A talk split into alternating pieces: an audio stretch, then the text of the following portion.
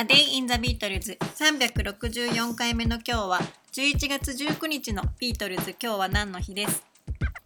？1962年の11月19日。ビートルズはキャバンクラブスメジックボールルームアデルフィーボールルームの3つの会場でライブを行いました。11月17日にコベントリーのマトリックスホールでライブを行ったという話をしましたがこの19日にはビートルズはまずリバプールでキャバンクラブのランチタイムショーに出演しそのステージを終えるとリバプールから南へ100キロ以上も移動しイングランド中心部のウエストミッドランドに位置するスメジックで2つ目のライブを行っています。ロンドンに次ぐ大都市であるバーミンガムの郊外に位置するスメジックではスメジックバスボールルームという地元で親しまれていた会場に出演しています。そしてさらにその後少し北に移動し、ウエストブロミッジにあるアデルフィーボールルームでこの日3度目となる公演を行っています。このアデルフィーボールルームはイギリス国内を巡業するバンドに人気の会場だったそうですが、1971年の朝に火事で消失してしまったそうです。ビートルズはこの日、ハードにはしごしたこのイングランド中部の2つの会場にはこの時以来出演はしていません。1962年の11月のビートルズの行動を見てみると11月1日から11月14日までは毎日ハンブルクのスタークラブでライブ活動を行っています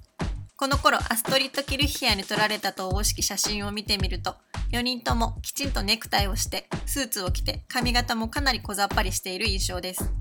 それぞれのメンバーが椅子に腰掛けてソロで撮影しているものもありますがそれまでのハンブルクのレザートリーゼントのイメージは全く残っていません。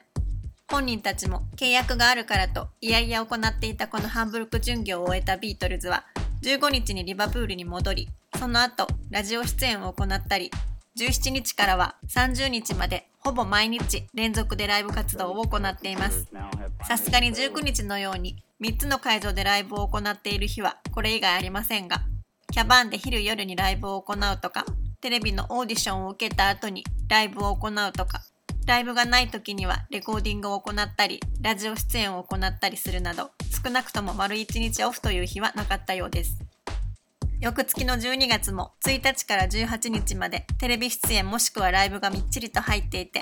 12月18日はリバプールからハンブルクへ移動し、12月の31日までクリスマスの日を除いて毎日スタークラブで演奏を行っています。12月25日はさすがにお休みがあったようで、彼らは唯一オフ日を楽しんでいます。この年の1月の1日にデッカレコードのオーディションを受けてから、ビートルズはキャバーンやハンブルクなどで延々とライブ活動を行っています。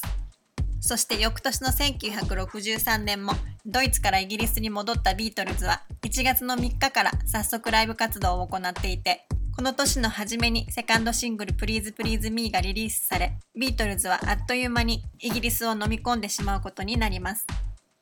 スケジュールを見ているだけで、いかに過酷な日々だったということが伝わってきますが、この頃のビートルズはきっと4人でステージに立つこと自体は楽しんでいたんだろうなと想像します。